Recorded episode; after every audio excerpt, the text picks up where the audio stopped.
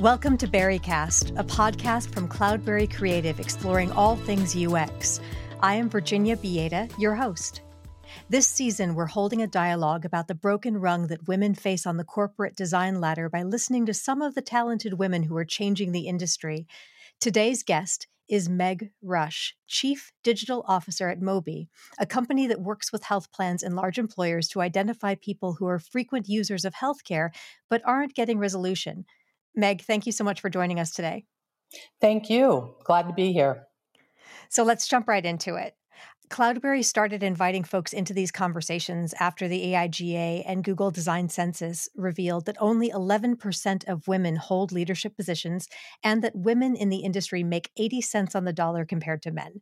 As one of the 11%, you're sure to have many thoughts about how to address this disparity.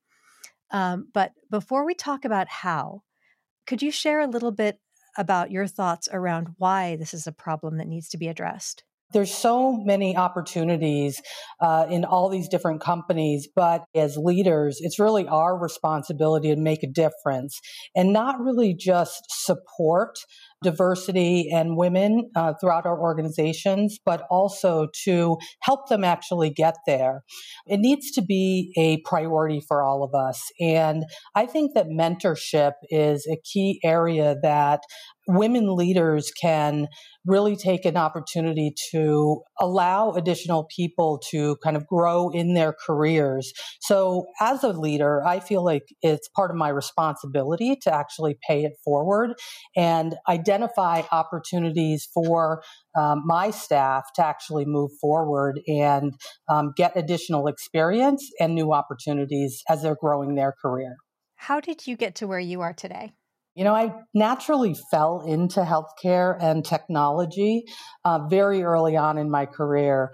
My journey really started um, in healthcare at my first job out of college. I worked for Aetna, and it was really exciting at the time because I didn't really know much about technology. I was an economics major in undergrad. And the reality is, is that I wasn't really sure if I was qualified for that job or not. But I ended up taking it and I had an opportunity to get trained on client support, on implementations and program management. And that's really where my journey began now when I think about it, um, you know, 20 plus years later, or at least that's what we'll call it. Most importantly, you know, I've learned a lot and I've learned really that I've become a builder as opposed to a maintainer. And I've had an opportunity to work at both large employers as well as payers, um, United Health Group, WebMD, Anthem, and whether that role was focused on product management, design, or technology, my passion really is around creating solutions and experiences that make it easier for people to access healthcare and lead healthy lives. So it's really been this progression of learning over the course of many different organizations and many different um, experiences that has has led me here. So, Meg, you told me that your favorite quote is be focused on new possibilities rather than committed to a familiar discomfort. Do you recall the most recent situation where you found that quote personally relevant?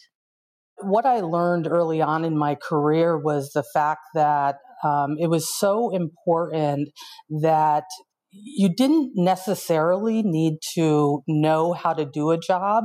You actually needed to just be open to it and open to learning, um, open to asking other people for help and quite frankly you know doing your own homework and adding skills so i feel like that process was something that developed over the years for me as opposed to something that i knew back then i do feel like that first opportunity with Aetna kind of threw me into a realm where I had to do it. So whether I knew I was doing it or not, I don't know. But I had to actually learn. I had to seek input from others. And as a result, I got very comfortable with that, um, recognizing that you know i i can actually do these jobs and it may take some extra work on my my part but there's a lot of people around you you who are also looking and trying to help you be successful Yeah, I, I was thinking about your story when you had submitted yourself for that first position, um, how you took a step that a lot of women wouldn't take, um, even if they were encouraged by a placement officer or somebody else. I mean, you basically put yourself out there for a position where you didn't feel like you were 100% uh, hmm you know personality fit skills fit uh, many women would not make that choice but we understand that a lot of men do what advice would you give to a young woman or other diverse applicant now in similar circumstances? You know, I think the biggest thing really goes back to being open to those new opportunities, um, recognizing them for what they are. That people around you wouldn't ask you to take that leap or be confident in you if they didn't think that you could do the job. So that's the first part. The second part is really investing in yourself as well. Um, so when you do get that new opportunity, really throw yourself into it and not just rely on your own skills, but rely on the people around you and the resources and your network to help you gain the skills that you need in order to be successful. So then that's definitely from the perspective of, you know, the applicant or the person who's building their own career. But what more can leaders and organizations do within themselves to seem more welcoming to diverse outside applicants and internal career builders? Yeah, you know, I think it's interesting because many women and men as well aren't necessarily being proactive about it. And we all need to own our careers. So that's one piece of it. As a leader, I think it's just as important that we are getting to know our associates and really understanding the skills and the backgrounds that they have. I believe we talked about the fact that many times you have team members in a position and what you know that of them is really what you've asked them to do, what their job is. But we know that um, over the years, you gain a lot of different experiences. So, the more that as a leader I can get to know my team members, I can start to match up the skills that they have, whether they use that for their jobs today or not, with those opportunities that will give them career growth, give them skill growth, development opportunities, and that's really where I see my role playing in doing that matchmaking and ensuring that I'm not always relying on the same people, um, but instead really giving the broad team um, opportunities to have visibility, to do presentations, potentially trainings, getting in front of clients. So there's a lot of different um, ways that you can do it, but that responsibility kind of goes both ways. It's the responsibility of the team member, but it's also the responsibility of the leader to um, to create some of those opportunities for people. I love that you refer to matchmaking, um, just because I I think about when you let me know about how you're this basically living example of a person who's found success by owning her own career, by establishing and cultivating relationships. Um, and so I'd love to hear you talk about how those relationships are a key piece of career ownership. Yeah, I always um, coin it as building your fan base, right? Nice. So, uh, you know, networking has been such an incredibly important part of my career. Um, I learned very early on when I was doing consulting just how much a mentor could actually um, do for you in the career, in your career, and also in your skill building. And relationships have been kind of this common thread throughout my life. You know, we've lived in five different states, and you work at different companies, and you're an alumni, and all of those networks, if you actually cultivate them, won't go away. In fact, across my entire career, there's only one job that I ever um, didn't leverage my network in order to get. So, only one job where I actually applied for the job um, and not really referred from somebody in my network. So, so they're very, very powerful. You have to work at them, you have to develop them. Those relationships happen over time. And as you build knowledge of each other and, and what your skills and experience are, but um, they can be incredibly powerful in helping you to kind of find where you want to be in your career. And that's really what happened to me is that I was looking for a place where I could leverage my expertise and background that I could help build out an organization. And that's really where I ended up with MOBE. And the beautiful part of that is that the mission around MOBE and helping people to live um, happier and healthier lives was so aligned with kind of where my passion has been um, in healthcare that the fit was just obvious. Yeah, it's funny to to juxtapose the idea of being focused on new possibilities, um, you know, and also finding that niche where you are the most excited uh, and the most comfortable and the most interested. Was this opportunity with MOBE the most recent situation where you found you're being focused on new possibilities rather than committed to familiar discomforts uh, relevant? It really was. Um, I do think that it goes back to um, what you're passionate about. And, you know, over the years, as you grow in your career and you work for, you know, Fortune 50 companies, organizations get larger. And what really resonated with me was the idea that I wanted to have a direct impact, a much closer impact on the lives of consumers as it relates to their health care.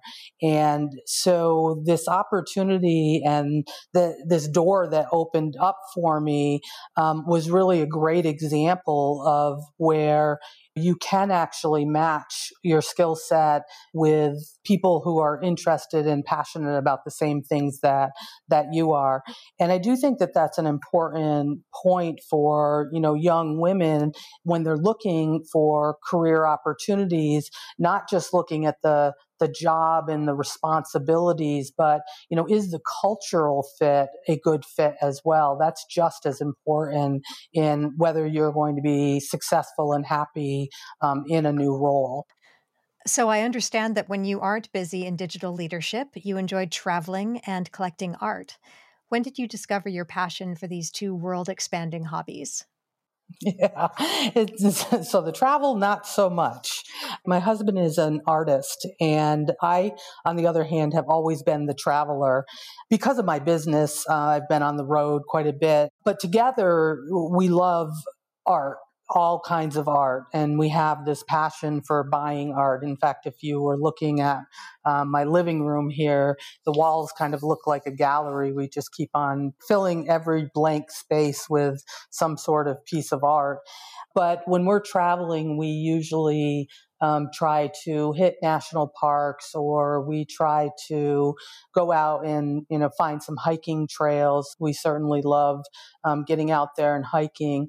I think one of the uh, trips that um, i actually took without my husband was to meet a friend in positano italy which is on the amalfi Amalfi Coast, and um, our whole goal was to do the Path of the Gods, which was this you know trail that went up and around um, two different villages, which was really cool. Uh, you mentioned the having every space of your walls uh, occupied by art, and I was imagining those you know those old old time like Victorian walls where they are tiny, tiny little paintings up in obscure corners that can barely be seen. Just wondering if you happen to have any of those. That's funny that you asked me that. Um, so we have a wall that we call the wall of death because it's got skulls and it has um, crows and like all of our weird paintings are actually on this one wall and we've got sculptures and stuff. Milestone years are fun and they mean a lot to strategists and thinkers everywhere. And the year that we're in right now, 2020, has been a big one all over. We know of networks driving towards a 50 50 by 2020 target with respect to gender parity in arts, culture, industry, and they've had varying levels of success. But 2020 was also targeted by CX thinkers as a pivot where customer experience would overtake price and product as the key brand differentiator in the B2B universe. And companies have been preparing themselves for this moment for years, again, with varying levels of success. Mm-hmm. And so I'm just wondering your thoughts on what key factors determine an organization's likelihood for success during this transformative time. I think it all comes down to talent. Um, you know, the technology is really out there. Um, so if you think about analytics and insights as well as you know natural language processing and the use of devices and sensors so the technology is out there but the application of that technology is where you're going to be successful or not. Um, and I think it's really important that you're looking through the eyes of the consumer themselves and really focusing in on what problems are we trying to solve for these individuals?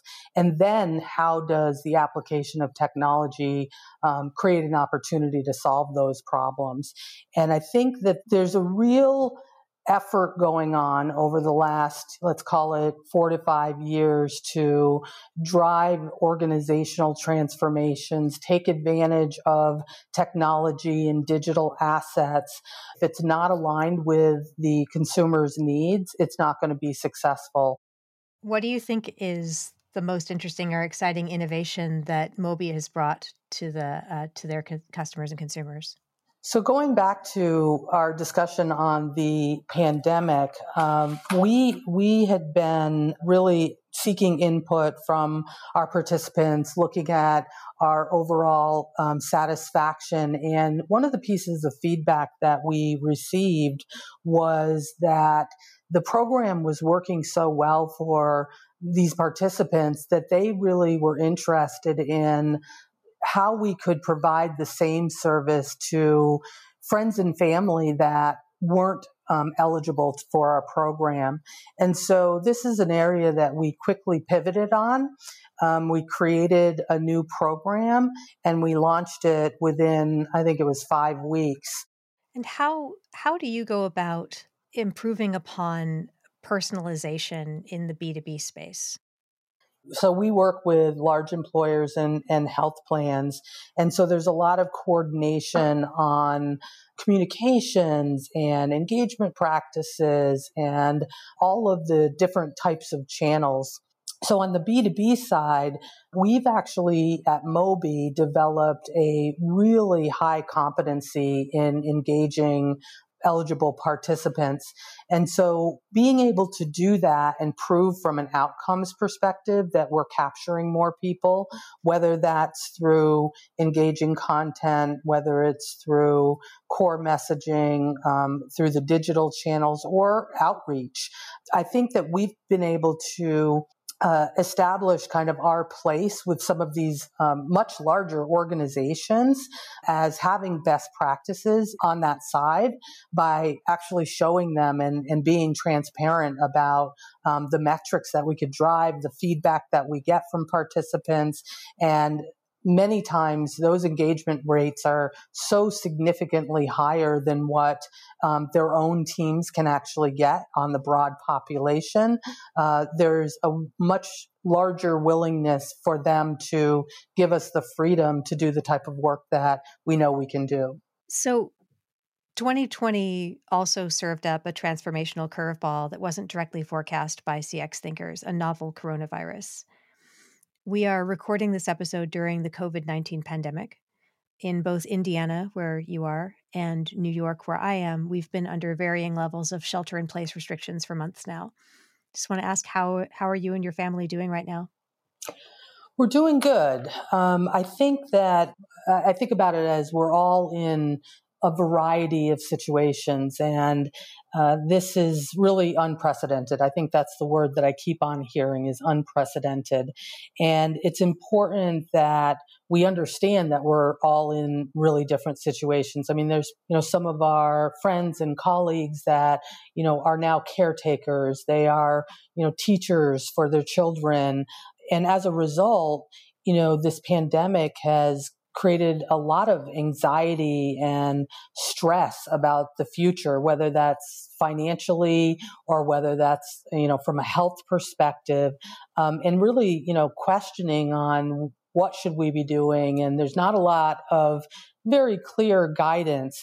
And so I feel like personally, I'm in a really good position and um, my family is safe, but we've all been affected by it. There's so much positive that has been occurring that maybe isn't getting communicated um, as much as um, the negative, but at the same time, I think that we all recognize how, how serious this really is. When you refer to the positive, I know that you've seen opportunities emerge um, from this. How do you think that MOBE has done with its response? I think that we have absolutely done a great job. I think it, MOBE is a great example of a company that has responded not only to our clients and our participants, but also to our employees. And it feels you know, right now, especially meaningful to be part of an organization that is really uniquely focused on helping people improve their health as the world's attention is on health and healthcare.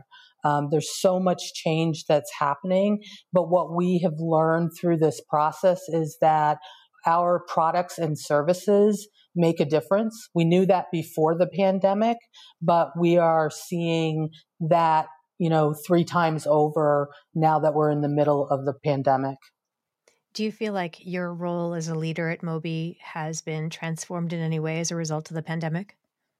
I think it has, in the sense that um, you do need to communicate more. It's really a time where we need to be hypersensitive to our employees, recognizing that you know they have a lot of responsibilities um, that are outside of work um, and being able to be flexible, being able to have the conversation if they want to have the conversation about their concerns, uh, getting back to really uh, re-communicating and communicating again about the stability of the organization and how we're doing as a company to at least alleviate um, those types of particular you know stressors if you will i think is really important. And so as a leader it, it's made me personally just more hypersensitive to um, ensuring that we're not just talking about work, but we're talking about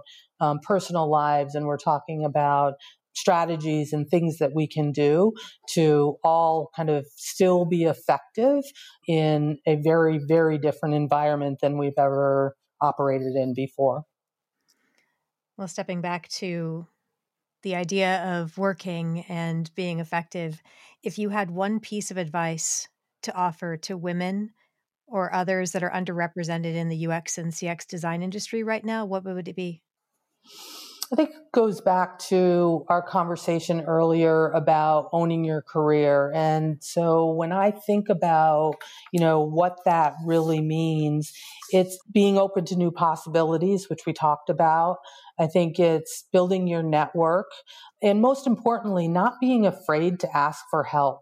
I find that sometimes there's hesitation of asking somebody to help you get introduced to someone or to give you feedback or to help you to take another step in your career or find a new opportunity. And I know that when people ask me, that is something that I feel responsible for reacting to and responding to. And so I would just say that people are actually really well willing to um, help others in their careers. So don't be afraid to ask. Well, I'd like to thank you so much for sharing your story. Um, your openness and vulnerability in this discussion is totally valuable, and you're clearly a model of resilience. Um, I hope that you can get back to the path of the gods or whatever uh, destination you want to get to to continue expanding and exploring as soon as possible. Thank you. Before I let you go, though, I want to ask you a question that we're asking all of our guests. If you could take anything back to the drawing board for a complete user centric overhaul, what would it be? It would be medication management. I feel like medication management for the average consumer um, but more particularly for the consumers that uh, we work with who have a tendency to have a number of different medications that they're um, managing and potentially a number of different providers that have um, prescribed those medications. I feel like that is something that um, absolutely needs user design review. Because if you think about it, the most common way that people actually manage their medications is still, you know, that plastic pill box. And even though we've seen innovations in the space, so companies like PillPack that was just recently bought by Amazon doing kind of combined medications there's still so much education and need that is around this whole process where I think that we could actually have much more innovative ways to help people to align with the, the adherence advice that they have.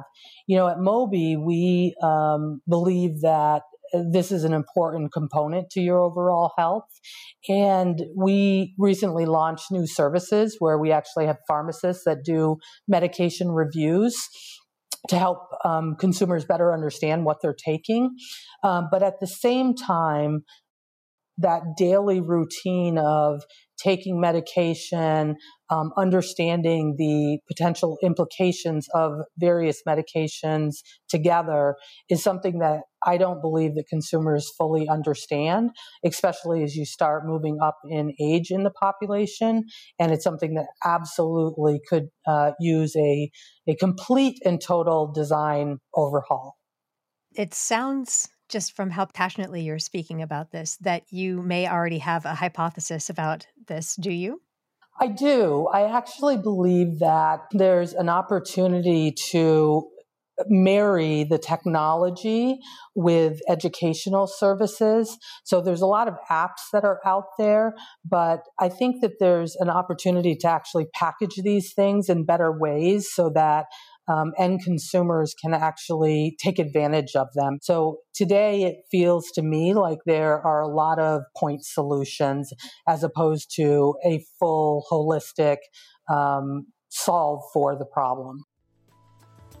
Well, Meg, I just want to thank you so much for joining us today on Berrycast. It has been a pleasure talking to you. Thank you so much. This has been great.